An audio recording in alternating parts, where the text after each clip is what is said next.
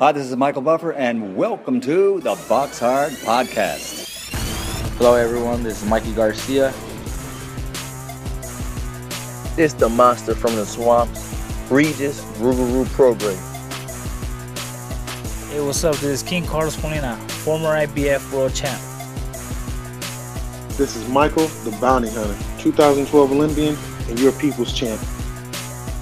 This is Charlie Edwards, flyweight champion of the world.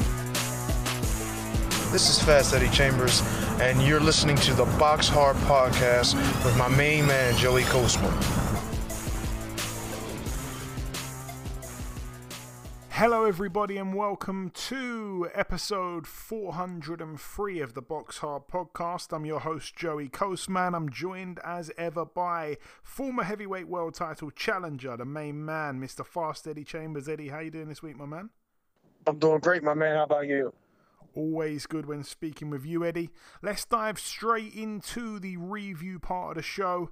Uh, I'm going to start here with this one. It went down in Germany at the Uni Hall Wuppertal in Nordrhein Westfalen. Over here, um, on the undercard, Jack Culcay picked up a win. He's now 33 and 4, a knockout win for him in round two against Juan Monzon, who's now 8 and 5 with three draws. But the main event, Vincenzo Gualtieri, I'm going to hold my hands up and say I didn't know too much about the guy at all. I thought he's going to, you know, box Esquiva Falcao, a guy that I do know really well, 30 and 0.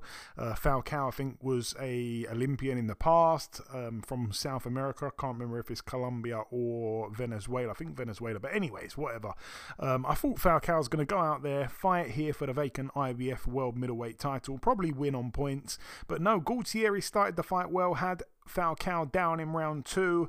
Um, and built off of that, really. When I say built off of that, I mean started dominating, you know. Um, not that he dropped him again for a while, but he did have him down in round 10. And yeah, it was a decisive and clear wide points win there for Gualtieri over 12 rounds. He's a new IBF middleweight champion of the world. He upsets the odds, and it wasn't like there was fishy scorecards or anything. He certainly deserved the win. Now 21 and 0 with one draw. Esquiva Falcao loses his O. He's now 30 and 1. Um, yeah, maybe Gualtieri's just a much better fighter than I first thought he would be. And again, I hadn't heard of him.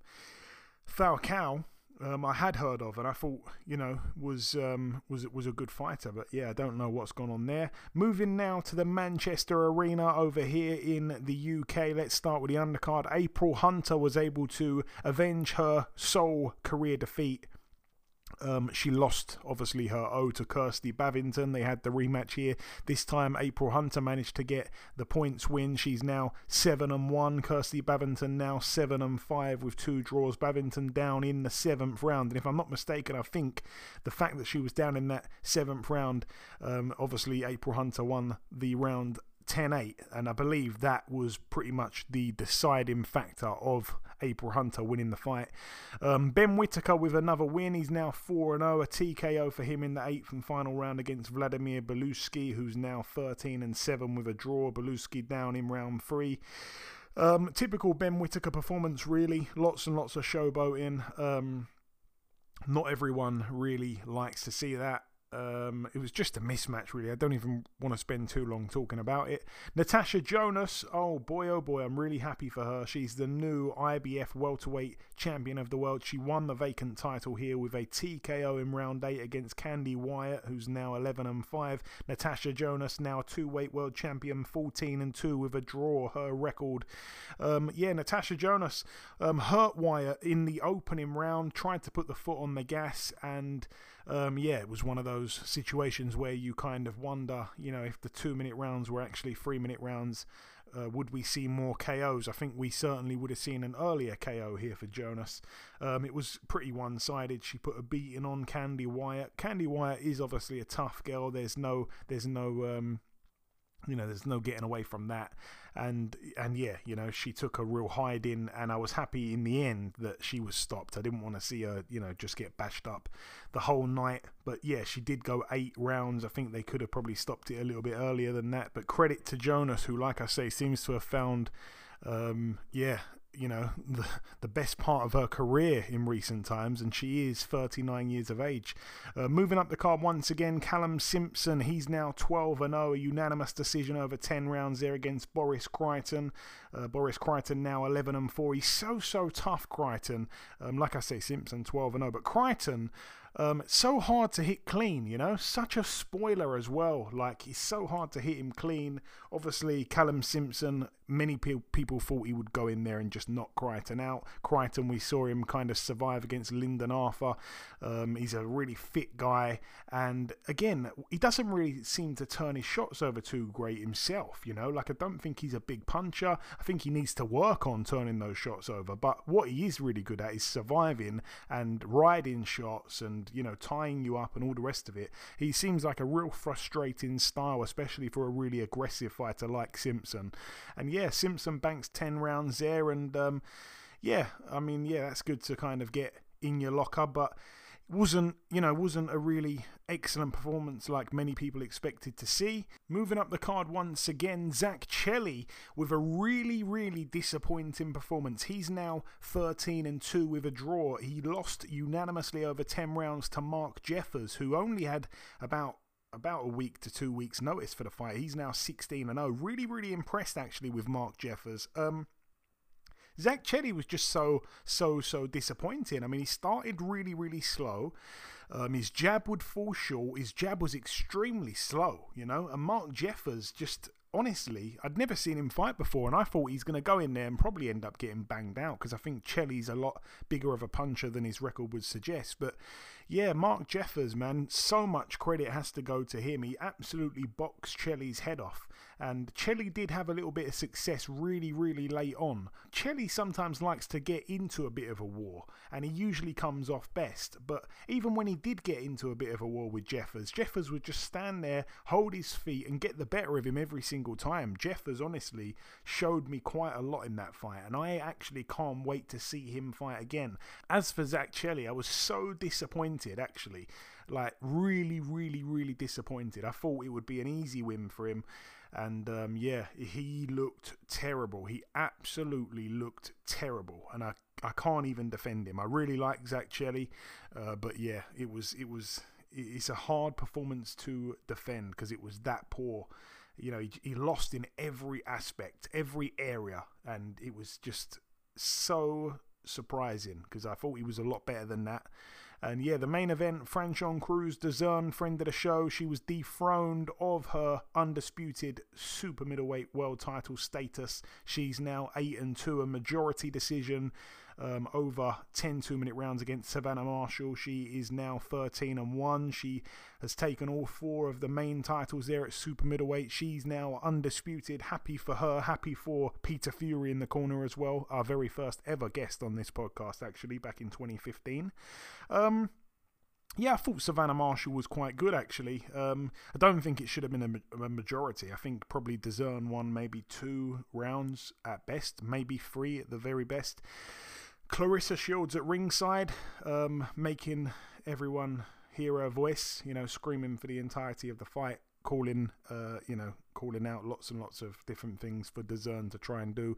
But yeah, Dezurn, I think Marshall picked up on it in in the build up. She said, "You're not Claressa," and yeah, that was true. She's not Claressa. You know, Claressa is a very very good, you know, talented fighter, and yeah, Franchon um, is a little bit. I, I don't want to be too harsh. You know, she's a friend of the show. I like her a lot, but quite one dimensional, and I didn't think she would really have a chance against Marshall. Like I say, I thought it was very wide for Marshall in the end, actually.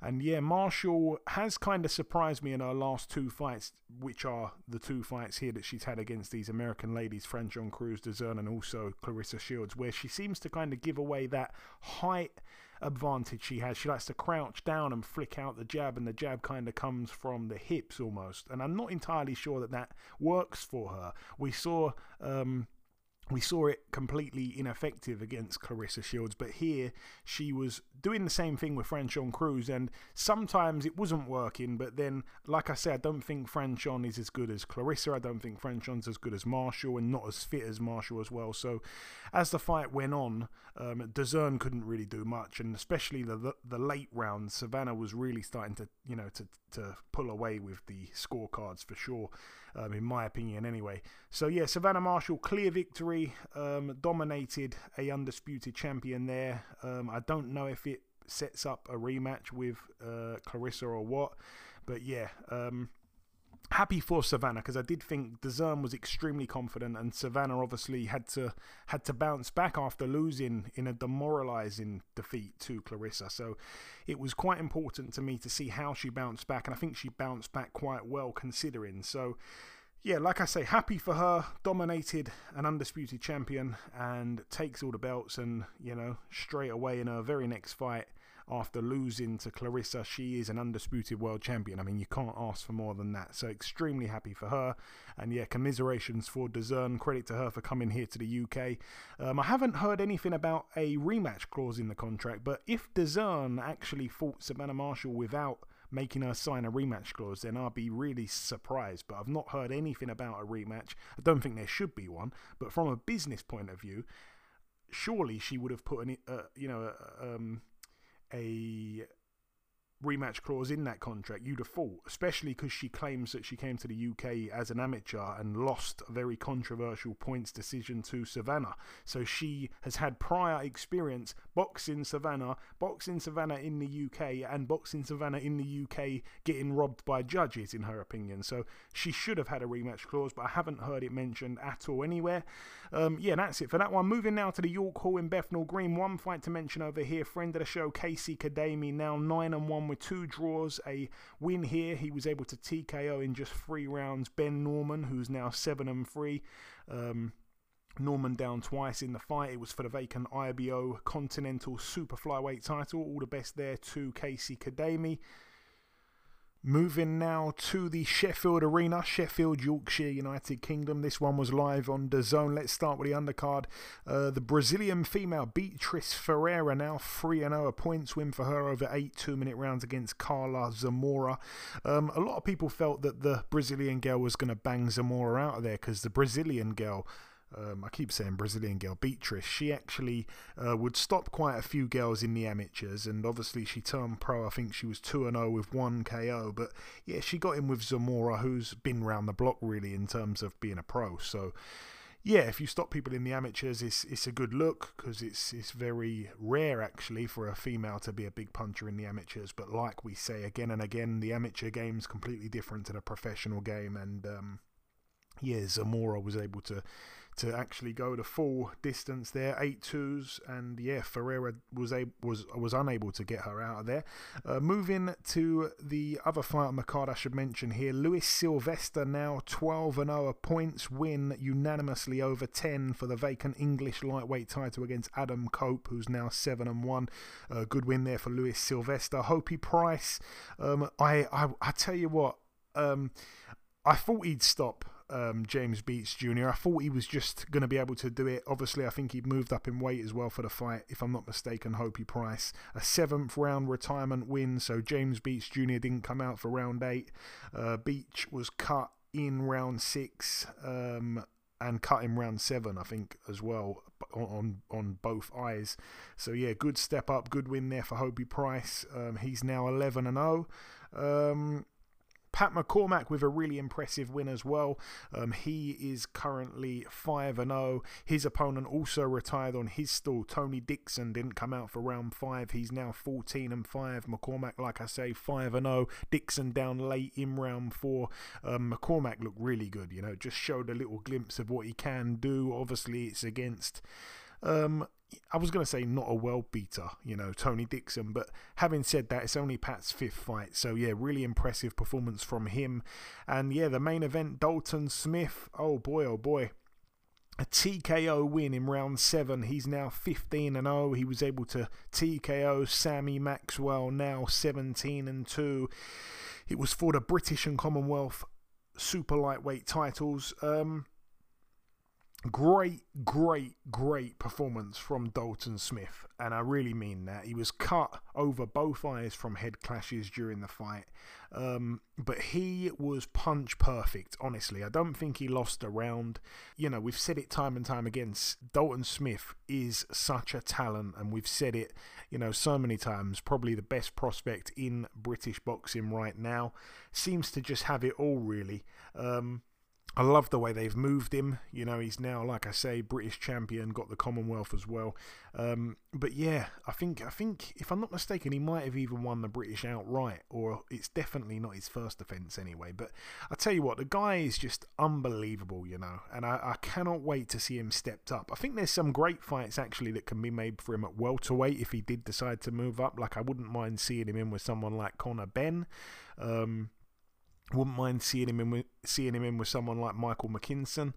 Um, at 140 though, I think there's not too much there for him domestically off the top of my head.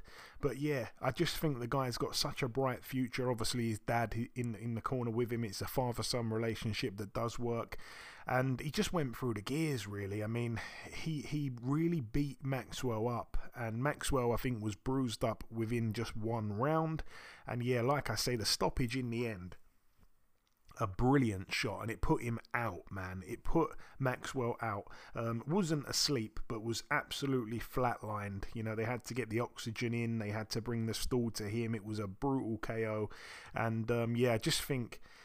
I just think Dalton Smith is such a good fighter, man. And um, yeah, like I say, he was coming off a bit of a not so great performance last time out. He didn't look great last time out, but I think he's the type of guy you throw him in with um, with with you know stiffer competition and you'll see more from him. I think he he sometimes is a bit like that. Sometimes when you expect him to just walk over someone, he doesn't really perform to his best. But then when you throw him in like here in in against Sammy Maxwell, who can punch as well, you know, Sammy Maxwell probably on paper um, the, the the best fighter he would have been in with yet as a pro. And you see the best of Dalton Smith. I thought he didn't put a foot wrong. He was unbelievable.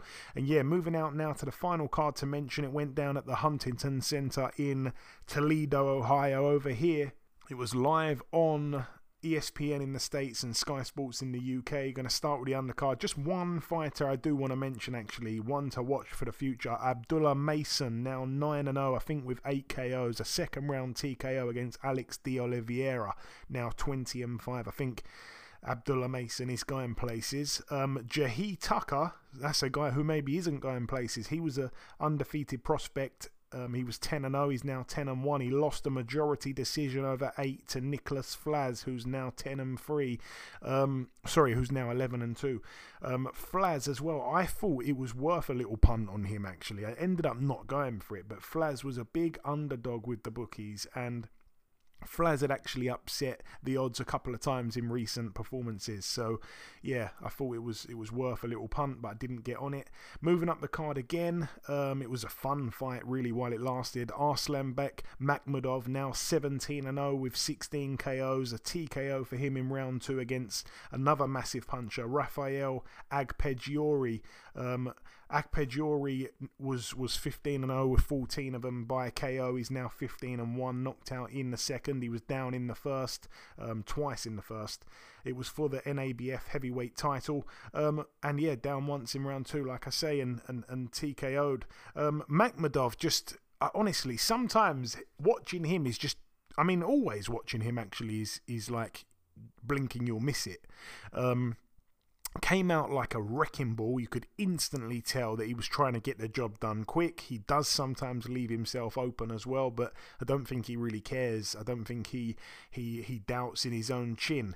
And yeah, just came out. You could see he was trying to get the stoppage done in about five seconds of the first round. Like he was just throwing haymaker after haymaker, and he just didn't let Agpeggiore, you know, settle at all. He was out there meeting him in the center of the ring, backing him up. You know, wasn't wasn't giving him any space. Um, when he was kind of pushing Akped back, he was almost getting a little bit dirty. You know, he seemed like he was desperate to knock him out quick. It was almost as if he put his house on the fact he's going to knock him out in one or two rounds. So yeah, it was clear to see that the fight wasn't going to wasn't going to go long at all, and someone was going to get knocked out. And yeah, Makhmudov got the knockout nice and early there. Um, again, I still I still completely believe that he lost to Carlos Takam, and Takam quite badly exposed him. And if you can take him a few rounds, then I think you've got a massive chance, regardless of your boxing ability. But taking him a few rounds is the is is the hard task, and no one really seems to be able to do that at the moment. Um, so it makes for good viewing, but he of course doesn't have a loss, even though I think he should have one, and for that for that for that reason he's obviously ranked super highly with all the governing bodies. And then yeah the main event Jared Big Baby Anderson now 15 and 0 the first time he's gone the distance he was 14 and 0 with 14 KOs he's now like I say 15 and 0 um, a 10 round unanimous decision over Charles Martin who's now 29 and 4 with a draw. Both guys friends of the show. Um, Martin down in round three. It was for the WBC USA heavyweight title and the WBO international heavyweight title. Um, Charles Martin actually came in in decent shape. Um, I noticed that he's lost about 10 pounds since his last fight, so that tells me that he hasn't just been sitting on a sofa somewhere and um, smoking weird substances. It's, it shows me that he's obviously been training. And um, yeah, came to the ring looked quite confident in his ring walk. Uh, Jared obviously came to the ring as well. I think they had a rapper wrapping him into the ring.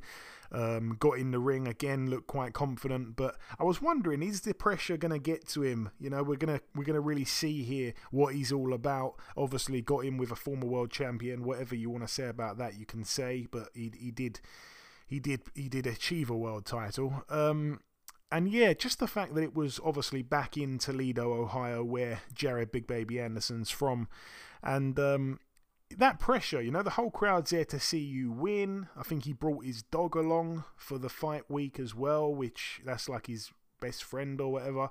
Um, he was there. I think the dog was kind of. Um, I'm not entirely sure was was behaving himself during the fight. I think he could see his owner was having a fight, so he was kind of unsettled, and that probably you know, was something that Jared picked up on in the corner of his eye. So it's not really clear cut, you know, it's, it's difficult. You see, you see a family member or a pet in this instance, you know, bothered or, or, or you know, nervous or whatever, unsettled in the corner of your eye can certainly put you off of your game. Um, I'm not entirely sure if that did happen, but I'm just saying, you know, back in Toledo with his pet present who's kicking off at ringside. Um, and obviously, there was that little clip that circled with him and his new trainer, Roy Jones Jr., who wasn't in the corner with him, by the way. Um, and and he was saying the pressure, man, the pressure, and he started crying in that little clip that we saw. And I just thought, wow, like, is there really that much pressure on Jared Anderson? Really?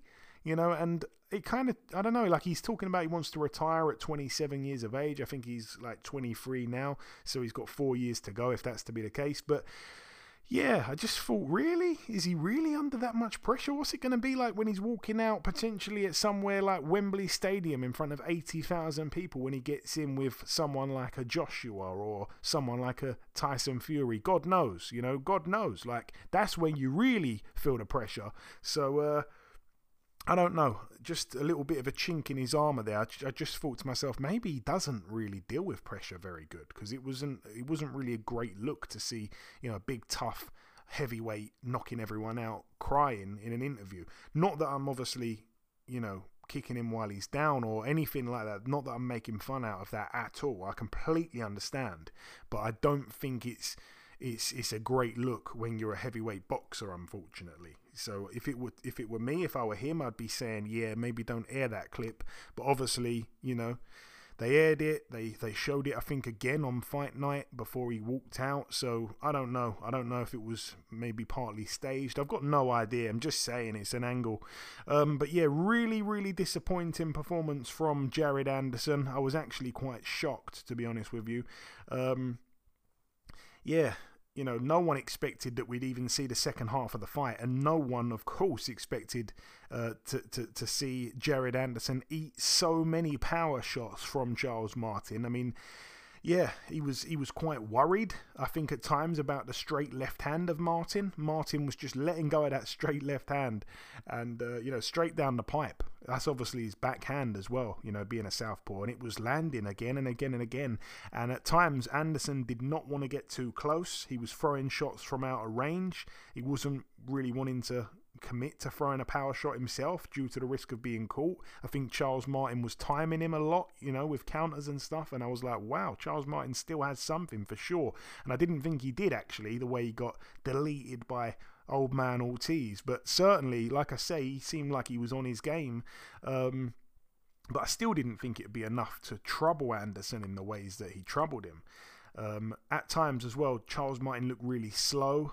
Um, and yeah, Jared Big Baby Anderson was unable to capitalize on moments like that. And yeah, you know, I feel like he, to some degree, kind of exposed himself. But I will say, what a chin from Charles Martin. Um, I was wondering maybe if the power of Jared has been overhyped or something, but I, I just, all in all, was really, really confused. And I thought it was quite a bad look for Jared Anderson um, yeah, obviously, you know, you look back at the measuring stick, you, you see that Ortiz got him out in six, Joshua got him out in two rounds seven whole years ago. And Anderson goes the distance and gets rocked a number of times in the fight, including the horrible time he got rocked. In the last five seconds of the fight, he was in he was in lots and lots of trouble there. Walked into a massive shot. Would have been interesting to see if there was 30 seconds left, but yeah, there wasn't, so I'm not going to go down that path. Um, yeah, so I'm not entirely sure what to make of it. You know, this is a guy that they were saying is is you know the next American heavyweight world champion. Um, you know, some people would have said he's number one. Some people would have put him above Deontay Wilder. I've been seeing things like that online. I wonder if those people still hold him in such high regard after this performance here. He did win the fight, but not in the fashion we expected him to win it in. Um, Eddie, I know you probably saw bits of it. What did you make of it? Yeah, yeah, I definitely saw pieces. And um, as far as the pressure and things like that, I heard about the interview and all of that.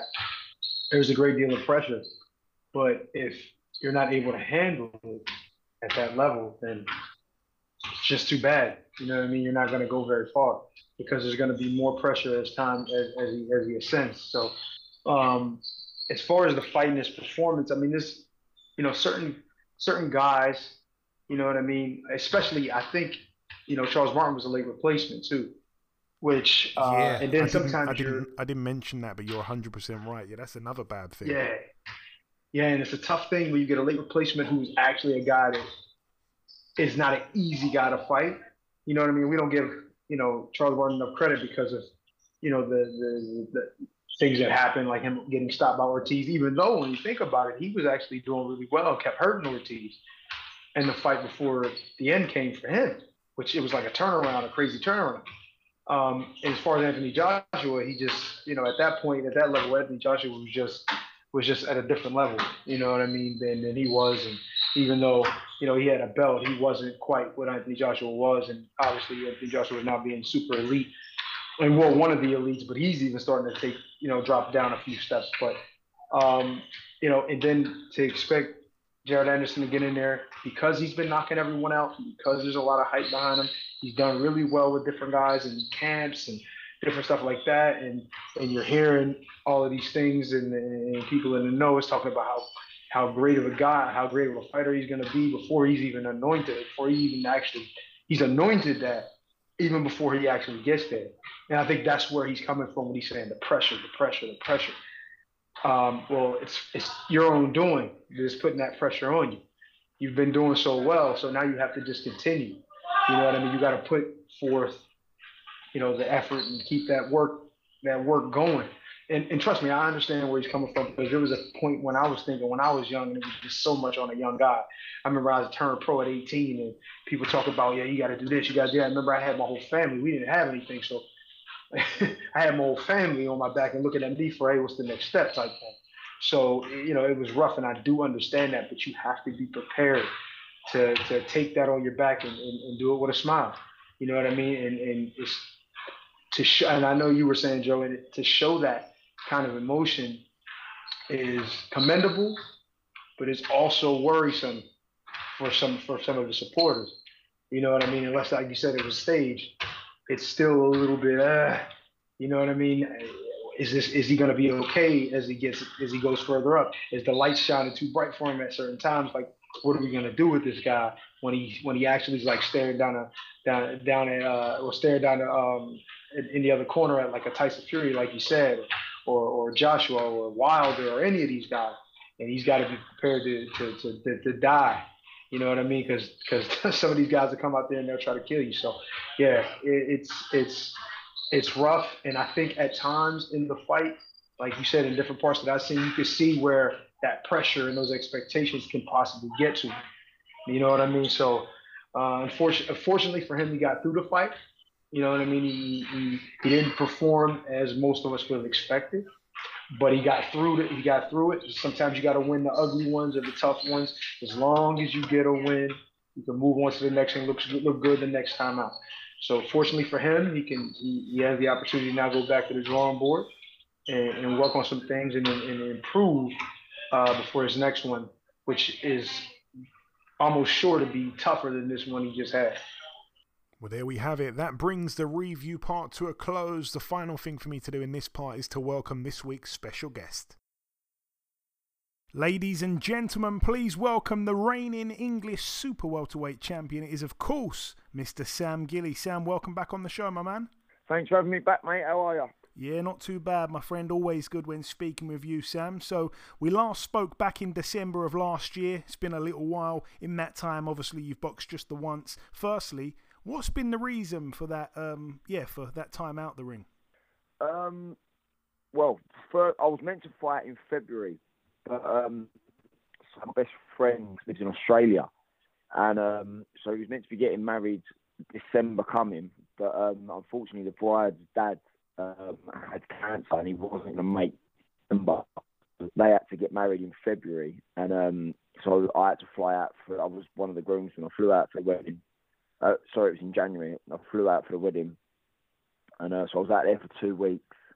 And uh, unfortunately, the um, the the dad passed away a couple of days after the wedding. But um, so lucky they got it done when they did. So I had to go out there for the wedding, and then um, and then it was just there was just no opportunities popping up after that. It was it, yeah, just nothing come up. I mean, that's and I ended up having to have a, a six rounder, but um, because it was it, there was just nothing on the table really. But um, I was lucky to get a six rounder and just at least tick over and stay busy.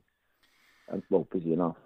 Yeah, that fight that you did have, um, yeah, let's talk about it. Almost three weeks ago now, you boxed at York Hall on that on that Clark Whack undercard. You boxed Ellis Corrie. Um, I placed a nice little bet for you to win on points in the sixth oh, and sorry, final in the sixth and final round. Just as I was starting to count my winnings, you managed to land that that left hook to the body. Um, I think there was about 14 seconds left on the clock. The sound Ellis Corrie made can only be described as a squeal. Um, talk me through the fight and obviously the noise you you made him uh, make whilst he was rolling around the canvas. Well, um, yeah, it was it, it was just um, well, yeah, it was a good performance. Really, I was happy. I mean, he didn't really, he didn't touch me. He barely touched me. So the, the defence is improving a lot from um, from the Drew Brown fight. That's something we've been working on so much since then. Um, I didn't really get touched against Sean Robinson. Didn't get touched this this time, so it's working. Ellis Corrie was a good, solid opponent. I didn't want the journeyman. That was one thing I was adamant on. I did not want to fight a journeyman. I wanted someone live in front of me. Um, so yeah, I mean, he was a, he's a, he was a, he was like the reigning Northern Area champion or something. So yeah, good to get through. It was like the best of both worlds because I got the six rounds out and I still got the stoppage as well. So I managed to, uh, yeah, managed to show some things we've been working on, and obviously left hooks, uh, left hooks to the body is my favourite shot. So it was nice to finish the the shot, uh, the, the show like that. But um, yeah, I mean, when it landed, he um, he just lifted his elbow at the right minute. So it just literally at the last second, he just popped his elbow up and it snuck underneath. But um, it's a it's a very it's one of my hardest well it's one of my hardest shots that I can throw, and um, and he definitely took the full force of it. Bless him. Yeah, it was a, it was a fantastic shot. Um, I remember speaking on the podcast after your fight and saying that once again I felt like this win is another win in the career of Sam Gilley that further solidifies the fact that you're above this kind of level. But 154 is a funny one because I feel like even the domestic scene has levels to it at 154 because the amount of fighters we do have. Um, Yeah. Obviously, after the fight, you were asked if if if um, I think it, actually your trainer Rod Julian was asked, um, you know, what he thought, and he said he feels like you're the best in the country. You're ready for anyone right now. Um, you'll have to forgive me here because I know that the interviewer threw one name out that you kind of brushed off. I've forgotten who it was, but um, yeah, Beniki. who was it? Oh, Egbeniki. Okay, yeah. yeah. Um, so yeah, you're not interested in that one, you say, Sam. So who who Mm. who who who does interest you? So, uh, well, at the, at the minute, I've got one one focus only, the Commonwealth title. I've been made mandatory for that. So, Louis Greene is the champion. So, obviously, it, it's not it's not nothing against Louis, but it's just that's that's what I'm focusing on because he's got the he's got the belt that I'm mandatory for. So, that's what I want, and that's who we'll be fighting next, unless he vacates. Okay, fabulous. And also, I should mention as well, after the fight, again, you were asked if that was the best shot you've landed. You said you land it every week in the gym. Do you still feel like that? Yeah, uh, mate. I, I mean, listen. Like, ask the lads in the gym; they'll tell you. I don't. I don't even say anything else. okay, okay. And um, after the fight as well, judging by your Instagram, looked like you jetted off to the Dominican. It looked real fun, Sam. Oh, mate, I, honestly, it was an absolute blinder. It was just, oh, it just, it was an absolute perfect holiday. We just chilled out, ate loads of food, um, spent some time together. Went and done like the dirt buggies and all that through the rainforest. Yeah, it was, at, mate, it was unbelievable. What a fantastic place. Yeah, excellent, man. And knowing what I know about your trainer Rod, I'm guessing he'd have been dying for you to get back so you could get straight back in the gym. Um, how many Yeah. days you been back in the gym, Sam? Yeah, I've, I've been back, um, been back three days now. Um, three days this week. Um, but yeah, Rod had a meeting with um with Sky today about the uh, about the next moves. So yeah, that was really positive, and uh, we're looking forward to the Commonwealth title.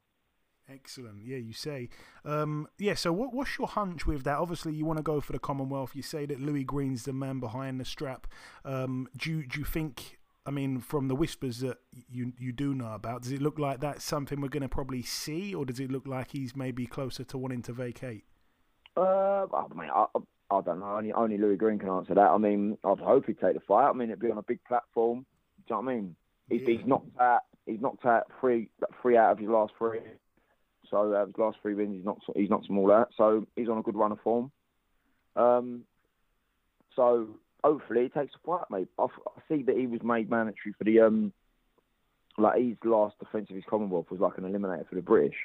I see that on the circular. So he's, I've, I've, if unless I'm mistaken, I think he's mandatory for the British. So if Kelly vacates, it'd be nice to get him for both. Oh, that'd be a touch, yeah. That'd be nice. Yeah. Um, and yeah, I want to say obviously his last three wins, good win there um, over Dean Sutherland as well. Um, yeah, so yeah, that sounds like it's your next move. Any idea at all? I know it's very early, Sam, but any idea at all what kind of month that would maybe land in? Well, hopefully September. September. Hopefully September, but we know what boxing's like. I was told I was told I'd fight in um in April, and I, I ended up fighting three weeks ago. So it's things things happen, things change, shows change. So especially now with a, with like with a big TV company, it's like there's so many more aspects to it, like rather than the small shows where there's not really a lot that can change the show, other than pullouts and stuff like that. But, um, yeah, there's so many more factors to think about with uh, with a TV lot. Yeah, no, for sure, for sure. And yeah, just finally, um, we've kind of flown through all the questions really that I had for you, Sam. I wanted to say Spence versus Crawford, only about three weeks away now. I think we've probably spoke about this before, to be honest, but I wanted to get your latest take because a lot of people seem to be flip flapping back and forth. Who wins and how? All right, I'm going. So my missus has booked Vegas for uh, Oh, later touch, this month. So yeah, we're going. Um, so I've, mate, I've got to say Crawford. Yeah. I've got. I've, do you know what? I looked on his. Um, I looked on his. Um, looked on his BoxRec the other day. I didn't realise how many knockouts the geezer's got. He's 100% KO at welterweight. insane. It's absolutely ridiculous. Yeah. What like? Oh, it's unbelievable. mate. I- I- And I mean, what he done to um. Oh, what's his name? The one that beat Kelly. Avanesyan. Avanesyan. What he done to that mate? That was scary. And yeah, I just mate, I just think he's he's unbelievable. So I've got I've got to go with um. I've got to go with Crawford. Yeah, no, I've been firmly with Crawford as well um, ever since Yeah. the whispers of this fight. And yeah, like you say, he's been he's been you know he's hundred percent with his KOs since moving to one four seven. He really is a fabulous fighter. I cannot Mate, wait for it. That's that's that's an absolute joke. When you think about the fighters at one four seven, and he come up from fighting. Uh, he boxed Ricky Burns at one point, didn't he? Yeah. So he's come up through the weight, and now he's sparking people off at one four seven every single time he gets in the ring. It's mad. That's what I mean. He actually didn't knock out Ricky Burns, and you think that was No, almost know. ten years ago. Madness, and that was down at lightweight. He's just honestly, he's unreal. But anyways, Yeah. moving on. Um, yeah, I just wanted to. Obviously, that's amazing. You're going out there. That is just unbelievable. I'd love to switch positions with you. But just before we wrap things up, if you've got any closing words to the listeners, Sam, I know that I always like to kind of let you finish off with a little message before we let you go. If you want to wrap it up with a little message, my man, take it away. Uh, no, no, just thanks everyone for, uh, for the support along the way. We've got a big year coming up, so stay tuned, and uh, you will be entertained. Yeah, no, you absolutely will be. Listen, Sam, it's always a pleasure speaking with you, mate. Congrats once again on that brilliant win. Enjoy out there in the States. I'm sure you will, and we'll speak again soon. Top man. Cheers, mate. Thanks for speaking to me. Okay, now it's time for part two on this week's show. This part, of course, the news part of the show. We're going to start here with this one. Just one piece of news to mention. It's that we're going to see the rematch between Zhilei Zhang and Joe Joyce. It goes down on uh, September 23rd at the OVO Arena, Wembley. So, um, yeah, that one, like I say, goes down 23rd of September. I'm not entirely sure that they've announced a undercard just yet. So yeah, should be a decent one. Um, it's going to be interesting to see how that fight unfolds, but of course we'll talk more in depth about it when it's closer. Um, but yeah, that's it for the news. Moving on now to the preview part of the show. We're going to start here with this one. It goes down later tonight at the Auditorium in Harrisburg, Pennsylvania, USA. Over here, Christopher Lovejoy. It's just a mad fight. Um, Christopher Lovejoy, 20 and one with a draw. Last time out, got a draw against a guy who was four and eight.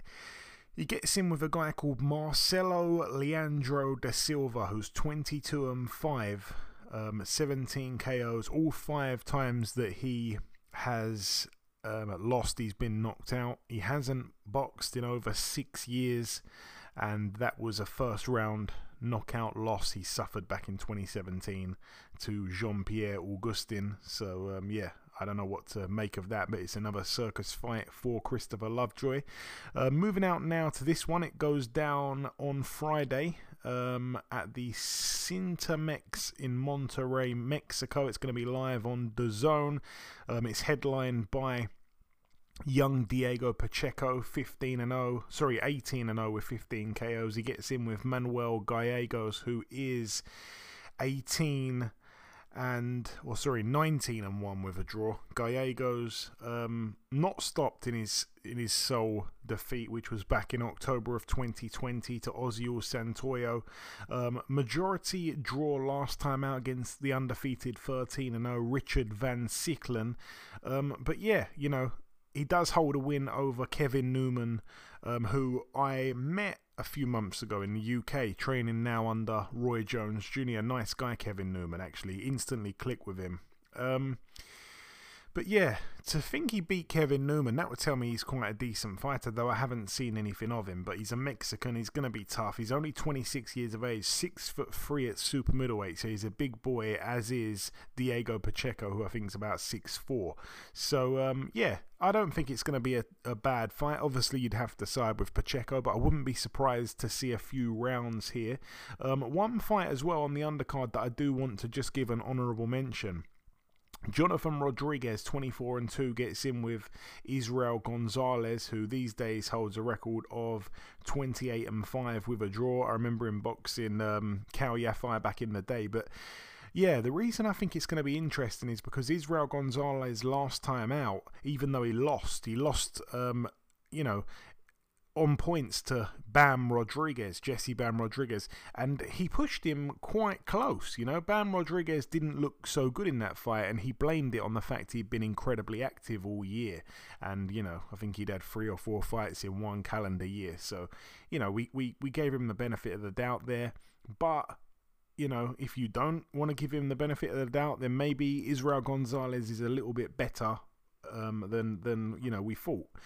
Um, like I say, I remember him losing to Kal Yafai. I've seen him get stopped by Jerwin Ancajas as well. They've both both these guys have lost to Jerwin Ancajas. But anyway, I think he put in a good performance, a, a performance that I would say um, has kind of made me want to put a small little stake on him to actually upset the odds here. He's a slight underdog.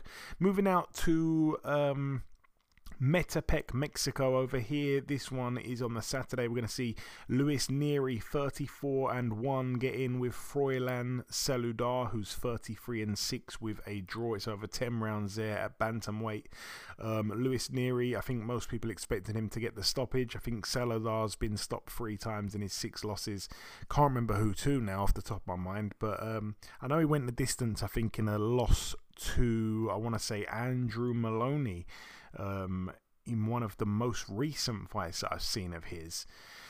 Um, but anyway, you know, I'm quite impressed with the way that Luis Nery has bounced back since getting stopped to um, to Brandon Figueroa. I am quite surprised. So um, yeah, you know, I think he he he'll probably win, like I say, probably by stoppage. But I think if he stops this guy, it's a little bit of a statement. I mean, again, this guy also went the distance and lost a split decision to Daigo Higa, who can certainly bang.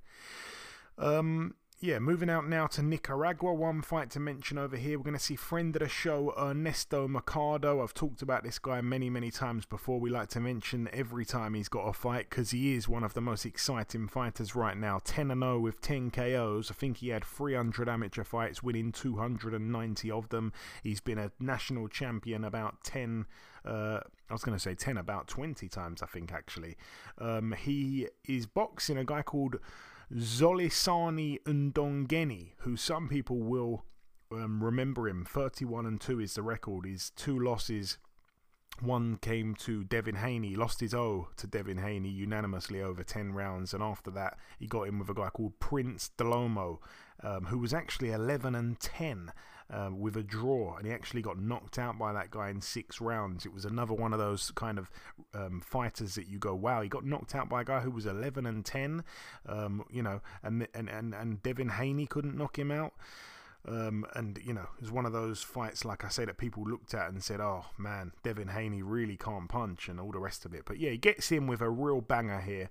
Um, he is coming off a win last time out. He actually stopped Apinun Khongsong, who some people will remember when he travelled to the UK, I think during COVID, and got stopped in a round by Josh Taylor, um, which was a punch that no one really actually saw. Even when you you looked at the replay, you were like, "What punch actually knocked him out?" But anyway, that's going in a different direction. It's going to be good to see Ernesto Mercado out once again. Um, yeah, moving to the ballroom at the Boardwalk Hall in Atlantic City, New Jersey, USA. This one's going to be live on Showtime. Let's start with the undercard. I think there's three good fights on this card, to be totally honest with you. I'm going to start with this one here. Um, Edwin De Los Santos. He's 15 and 1 with 14 KOs.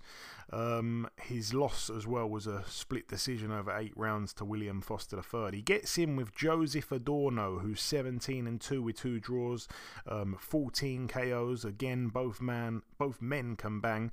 Um, I remember watching uh, Adorno's fight last time as well. Again, he got in with a real big banger, which was um, Elvis Rodriguez, and ended up losing a majority decision. Though I think um, one of the cards that was close was quite far off, if I'm not mistaken. Adorno been down twice, but he's a real tough, tough guy. So again, um, will he get stopped here? I'm not entirely sure. Um, I'm expecting it, you know, to probably go a few rounds. But having said that, both guys can bang, so I wouldn't advise any kind of bet on that fight there. Uh, it's for the WBC Continental Americas lightweight title. Also on the card, we're going to see Yoelvis Gomez, a prospect, six and 0 with five KOs. Yoelvis Gomez. Um, Cuban fighter based in Las Vegas.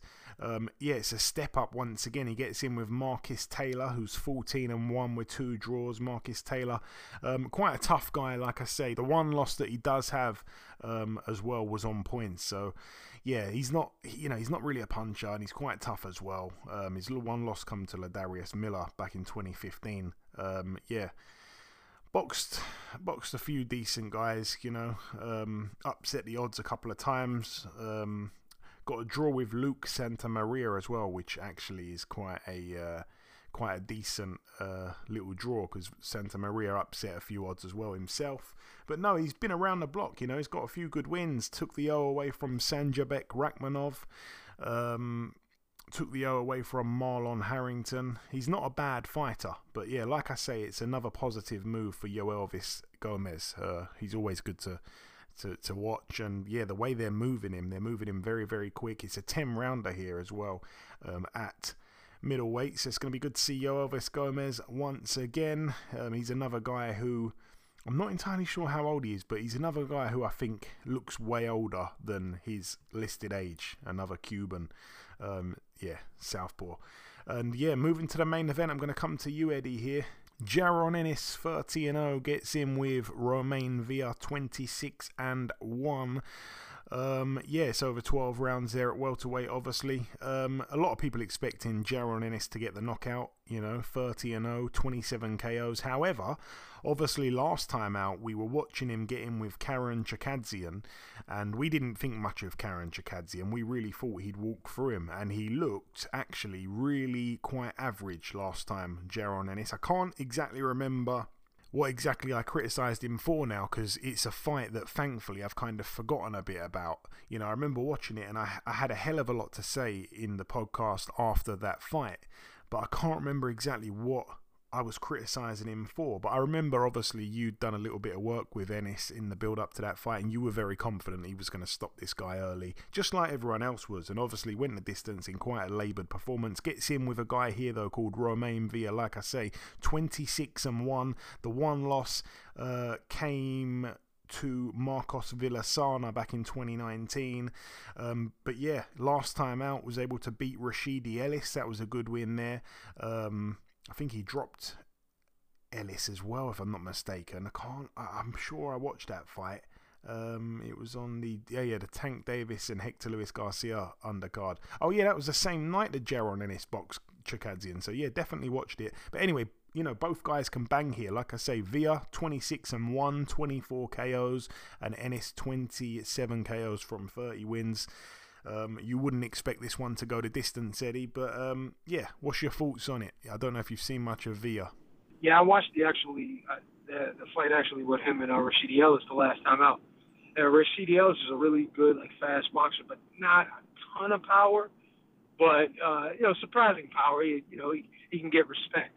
Uh, but Villa is one of those guys who is just going to stick around. You know what I mean? Sometimes wait you out you know what I mean? Land shots to your body, wear you down slightly, and I think that's what ended up happening. And then what he does is he draws a lot of offense from it because it looks like it's going to be easy. You'll be trying to, you'll be picking at him, you'll be, you'll pick him apart. There's things that you'll be able to land. It looks like you're having a serious effect on him, and and I guess to a degree you are because you're winning and you're piling up points. But he's the kind of guy who's like a second half fighter. He's waiting for to see that little bit of a fade in you and then he's gonna step up, step up and try to take you out, or at least take the fight to you. A heavy puncher, you know what I mean? Big shots that you can see, but still, uh, nevertheless, big shots. And when you get tired and your defense starts to suffer a little bit, because this is what happened with Rashidi Ellis, he uh, he kind of comes up at the end. That's how he ended up stealing that one at the, at the end there. But and I know we wanted to criticize uh, Boots for the for the previous fight that he had with this with his kid Karen, but Karen actually was extremely good defensively and extremely good with his footwork. If you really remember the fight, this dude he knew where to go. He knew how he knew his way around the boxing ring. He knew how to survive. And and the thing and this has happened with many fighters and I'm you know I'm probably I've faced this on the way up as well, where guys know how to survive and they're not gonna you're not gonna look good against them. So it's just best to go out there and win. You know what I mean? He and, and he got into one of those situations where he was looking for the knockout. He was looking for the spectacular, and it's really difficult to look good in those situations because you're already fighting up a battle because everybody expects you to just you know dominate this other professional who's actually pretty good and got a lot of respect you know behind him from where he's from. Although uh, we don't know about it, we haven't seen much of him. We we so we we kind of take for you know for granted that oh he's going to destroy him but he's still a professional. And as we've seen in the fight, he was extremely good defensively and extremely good with his footwork. He knew how to survive. There was never going to be a time where he was going to put himself completely in a position to where he was going to get stopped. He knew how to stay away from that, even with a kid as dynamic as Boots.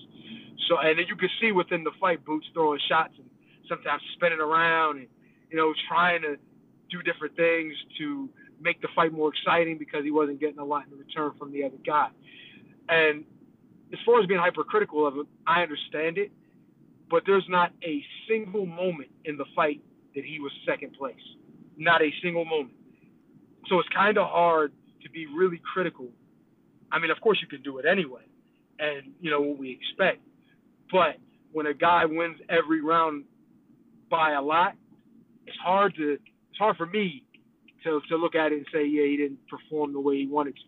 A lot of times it's the other guy. A lot of times it's the fighter he's fighting against. It makes it really difficult. So this is one. This is a different one altogether, though. V is going to be right there. He's going to take chances, and I think that's where Boots is going to end up catching him with something sharp, something nice. he's going to end up stopping him. But uh, taking nothing away from Villa, he's tough and he's coming to win. I, I, he's proud. I'm pretty sure he's going to go out there and give it his all, and he's going to try to go out on the shield for sure. We shall see. We shall see. Hopefully, it's a good one, but yeah, I don't think this one will go the distance. Um, yeah, moving to the final card to mention, it goes down at the AT&T Center in San Antonio, Texas, USA. Um, on the undercard, we're going to see Marlen Esparza, 13 and 1. This one is for the WBA, WBC, and WBO um, female world flyweight titles. Um, the WBO champion in the other corner is Gabriela Celeste Alanis, who's 14 and 0. She's actually a little bit of a puncher as well. I think she's got 6 KOs from her 14 wins, but she's coming off three back to back TKOs, which again doesn't happen too often in women's boxing. Whereas Marlen Esparza, 13 and 1 with just one KO. Very, very light puncher she is. Um, Marlen Esparza's the big favourite. She's expected to win this. And I will say, even though um, Alanis is a world champion, her you know the opponents that she's boxed, they've they've had seriously poor records. Like they've really wrapped her in cotton wool to get to 14 and 0. Um, but yeah, hopefully it's a good one. You know, I enjoy women's boxing when it's good. Also on the card, friend of the show, Joseph Jojo Diaz, 32 and 4 with a draw it's a 10 rounder here at lightweight. He gets in with Jerry Perez, who's 14 and 2 with a draw. Looking at both guys' records on paper, you're going to say, oh, it's an easy win here for Joseph Jojo Diaz. However, um, you know, Joseph Jojo Diaz coming off three back to back to back defeats. Obviously, all of them have come on points. It's not like he's ever been stopped or nothing like that, but he was extremely poor last time out against Mercito Gesta. And that was the fight where I said, you know what? The Filipinos at the minute, they are, you know, they're, they're hungry, man. They're, they're upsetting the odds. And yeah, I, I called it, and then he ended up doing that. And I was gutted, really, because I really like JoJo. Um, JoJo came out a few weeks ago on social media and said he wanted to admit something to his fans. He wanted to apologize, but he was an alcoholic. You know, he's been drinking and he's had a real problem with alcohol and um, I sent him a tweet, a direct message tweet, and we had a little bit of a back and forth. Just um, you know, I wanted to just kind of show my support to him and stuff like that, and um, he come back with some positive stuff, and it was a really positive exchange. And I've got about three or four different phone numbers for the guy. So um, yeah, I got his latest phone number, and I hoped we could have had some kind of interview going before this fight, but hopefully we'll get him on after the fight. But um, yeah, I I like Jojo, and yeah, I think he's finally kind of realised that yeah, his career is is is going really badly downhill, and he needs to turn it round. And yeah, gets in with Jerry Perez, who I don't actually think he's going to walk straight through either. You know, Perez obviously lost his, his two fights to Frank Martin and Michel Rivera, two fighters who are not bad fighters at all. Um, you know, lost to both of those guys. But he's beaten some good fighters along the way as well, and he certainly won't be coming for the for the you know for the pay for the payday or whatever you call it. He'll be coming to to give it a good go. You know. Um, I think he's had a couple of fights as well in the Team Combat League thing, that that silly thing that I'm not a fan of, the one one round tag team fight kind of stuff. So um, yeah, anyway, is what it is. But yeah, don't think JoJo's going to walk through him. I think that would be quite impressive if he did. But I'm expecting it to probably go the distance. But JoJo, I feel like he kind of needs to look good. And I just wish him all the best, man. And yeah, the main event, Vergil Ortiz Jr. This is honestly a real, real, real fantastic fight. Ortiz Jr. 19 and 0. Um, it's for the WBA World Welterweight title. It's a 12 rounder against Imantas Stanionis, 14 and 0, 9 KOs. Obviously, like I say, Vergil Ortiz 19 and 0, all 19 by a KO. Um, it's a fantastic fight, it really is. Um, it's a shame, though, that we're going to see Ortiz and Ennis both boxing on the very same weekend, but not against each other. And once again, it's another huge shame that um, Ennis is having his 31st fight, and it's against, um, you know, this, this Roman Villa, who obviously is you know, he's an okay fighter, but I don't think I'd put him in the same league as Stanionis. A lot of people are actually thinking Stanionis could even pull an upset here. Stanionis has a fantastic jab. He's a very clever fighter. I think he adapts as well. Um, and yeah, you know, I think it's going to be a really, really, really, really, really good fight. Um, Vergil Ortiz obviously has had his issues outside of the ring with an illness. Um, I've also heard that Stanionis as well had some kind of serious illness as well. Both guys have been quite unlucky with their outside of the ring illnesses. But yeah, both guys are back here. We're finally seeing it. It's finally on. Um, Vergil Ortiz, man, you know hell of a fighter. I've I've, talk, I've talked him up so many times. Um, I thought he was brilliant against Michael McKinson. That was almost a year ago, though. Now you know time really does fly. And Stanionis um, was able to beat Butayev as well, and that was over a year ago. So both guys are coming off of quite a long layoff as well. Um, but yeah, brilliant, brilliant fight. This is obviously fight of the weekend for sure. And a lot of people saying this has got the makings of fight of the year. We shall see. You can more than double your money for Vergil Ortiz to get another knockout. You know, I think that's interesting. That's how much they rate Stanionis. Um, so yeah, I think a lot of people kind of seeing it like Vergil Ortiz KO or Stanionis points. Um, Eddie, do you want to weigh in on this? Two really good fighters here. It's a great fight. Yeah, yeah, this is one hell of a weekend of fights. Uh, guys that I really rate. Um, I'm gonna be at the Boots fight in, in, in, down in Atlantic City most likely, so I'm gonna watch that, see what happens there. I'm expecting great things there but I definitely, definitely want to see this uh, Stanionis Ortiz. This is, this is an excellent fight. Uh, these two guys at, at, this point in their careers, they're on, the, they're still ascending up, and to meet at this time is just great for us. I mean, it's obviously a championship fight, so uh, uh you know, there's things on the line, money and opportunity after, and belts. So yeah, excellent fight. I'm definitely looking forward to it, and I'm gonna look. I'm gonna watch both events uh, this coming uh, Saturday night. Wow, well, there you go. You've heard it from Eddie there. He said he's going to watch both events. That must mean that he is interested in both events. He doesn't often say that, so um, yeah, that's some dedication, some dedication, Eddie. And I uh, look forward to doing next week's show when we're talking about both of these supremely talented welterweights. Like I say, it is just a damn shame that they're both boxing on the same weekend, but not against each other. But I do also think there should be belts on the line for that fight.